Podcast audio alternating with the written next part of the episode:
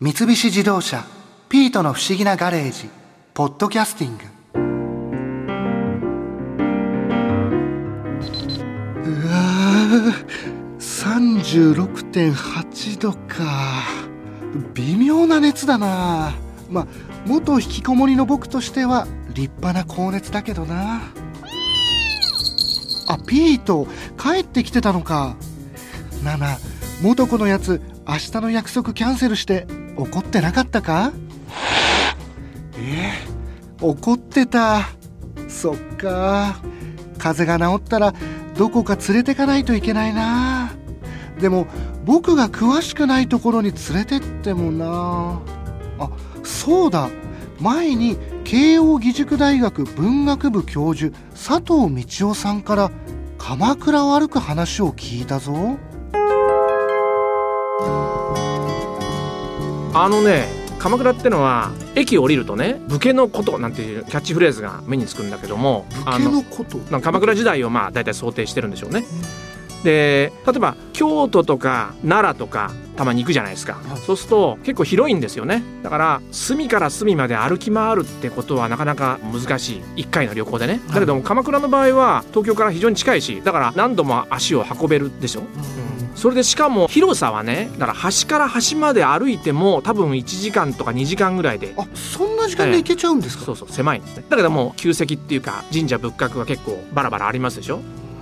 だからルートを考えて歩くと楽しいと僕は思う。自分で考えてこのコースを作っていくっていうことなんですか、うんええ、そうだね。それが一番面白いじゃないですか、うん、それは例えばそのハイキングコースの中には、うん、例えばメジャーなコースもあるんですかね？これがまあうん、代名詞ですあるある。それはだから何々ハイキングコースと名付けられた。天苑ハイキングコースとか祇園山ハイキングコースとかね裏大仏ハイキングコースとかいろいろ名付けられてます。それも面白いと思うよ。だからそれは標識が出てるよね。そう決められそうそうそう。だここ入り口とか書いてあってで例えば今言ったね祇園山ハイキングコースっていうのは駅からね、まあ、御目さんのところを抜けて小町王子に出てそれを左の方にずっと行くと東照寺跡っていうねあのこれ鎌倉幕府がまあ滅亡する時に北条高時とかなんかがまあ自害した有名なお寺さんの跡があってその辺りからだから北条高時の切腹したね腹切り櫓っていう辺りから入ってそのずっと3 4 0分かな歩くとその八雲神社っていうねこれ海の方ですよ。海に近い方に出ていくねコースがあります。そういうのは祇園山ハイキングコース。そうすると祇園山っていう、まあ、山の中腹に見晴らし台があってそこからこの見晴らすと海がね稲村ヶ崎とか富士山も晴れてる時には見えますけども結構だから山歩きながらその海の景色を楽しめるっていうのはねいいんじゃないかな。ねそういうのね。君もだから歩くといいよ。歩くと。でも例えばハイキングコースでこう歩いていったら、うん、帰りもまた歩いてくるんですか？歩いてもいいしバス乗って帰ってきてもいいよそれは。あうんそれも戻ってくるのにはそういうのは、そうそう。だから例えば午前中にね9時とか10時に鎌倉駅着いて1時間ぐらいのコースをぶらぶら歩いてでそうするとお昼時になるじゃない、はい、駅前にはたくさんそのね飲食店あるけれどもちょっと離れちゃうとポツポツっとしかないけどまあそんなところでお昼ご飯食べてそれでまあ君は若いんだから別のねハイキングコースを歩いてそうするとまあ3時とか4時ぐらいになるからその辺り駅に戻ってきて甘味どころなんてのはね駅の近くに随分ありますからそこでだからお汁粉でも食べてさあんみつでも食べて、まあ、僕の行きつけっていうのは納言汁粉店っていうね納言汁粉店っていうのが結構駅前に駅に近くにあるからそこで食べてゆっくりしてもう一つ例えば北鎌倉から鎌倉へ散歩していこうっていう場合にいろんなルートがある、はい、まあその一つね例えば長寿寺っていう、まあ、お寺さんのちょっと先から右に入ると非常に急なね下り坂になるんです。でこれがあの、まあ、有名なね亀ヶ谷の切り通し。で亀ヶ谷の切り通しを抜けずっと行けば海蔵寺であるとかね気い坂であるとかいろんなもう名所旧跡がありますよ。でそれを通ってその鎌倉駅の方に出られるんですね。でそれも一つ面白い散歩道ではあるのね。でね何年ぐらい前かな。京都の古本屋さんに入ったらばここにね持ってきたんだけどもね。多分鎌倉時代のものだと思うんだけども断片的な資料写本の一部ですね。でこのね、うん、古いのね。これねこう書いてあるのよ。公安四つの年8月のいざよいのほど東の亀ヶ谷の草の枕にほのかなる灯火のもとにてたどたどしき筆の跡をとどめそうらいぬ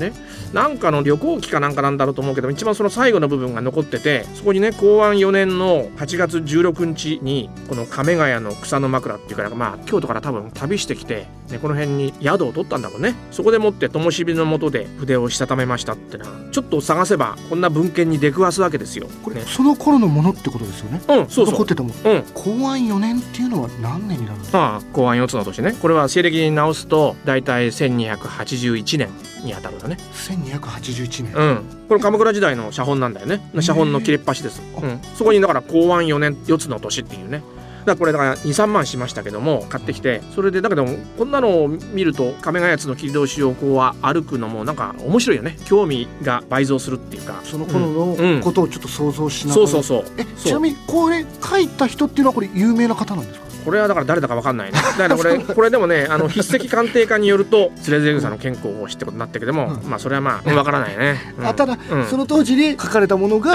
そのまま残ってて今古本屋で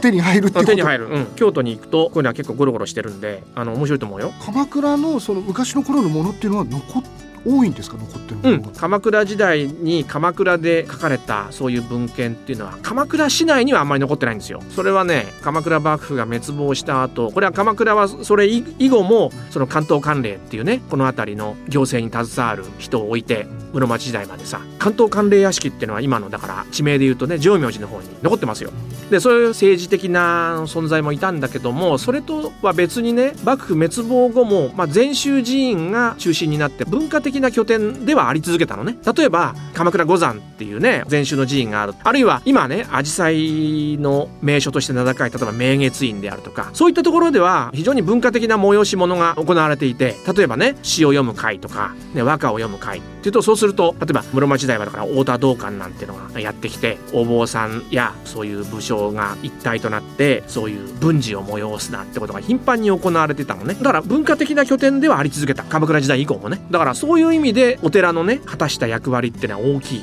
ですよね。だから鎌倉って言っても鎌倉時代のまあ幕府のねそういう政治的な中心地だったんだけどもその頃のものっていうのはやっぱりその戦国時代を経てるんでもう焼け野原になってるんでほとんど残ってない。まあ残ってるとすれば高徳院のねだから大仏様だとか長谷の観音様であるとか。え鎌倉の町っていうのは、うん、ほとんどその頃のものは残ってないんですね。うんだからやっぱり屋敷跡っていう考古学的な調査によってここは北条義時の法華堂があったとかさ。だからうんそういうふうに考古学的な成果によってここには昔こういうものがあったってことがだんだん分かってきてるんだけどもその鎌倉時代の現物がね、まあ、ほとんど残ってないわけよ。じゃあ、うん、後々全部作られたんですねその。そうそうそうもちろんもちろん。あ、うん、そうなんですね。うん、ねら君もだからさ毎週いらっしゃい。毎週ですか、うん、そう、うん、案内するよ、ね、いやいやまあダメだ。君に案内してもらうよ、ね。うん、散歩コースを。自分だけのコースを作って、そうそうそう。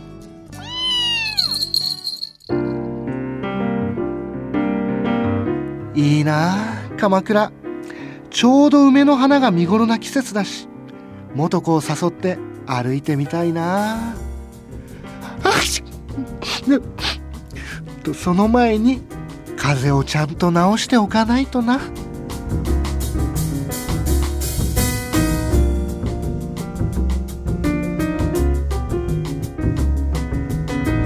三菱自動車ピートの不思議なガレージポッドキャスティングこのお話はドライブアットアース三菱自動車がお送りしました。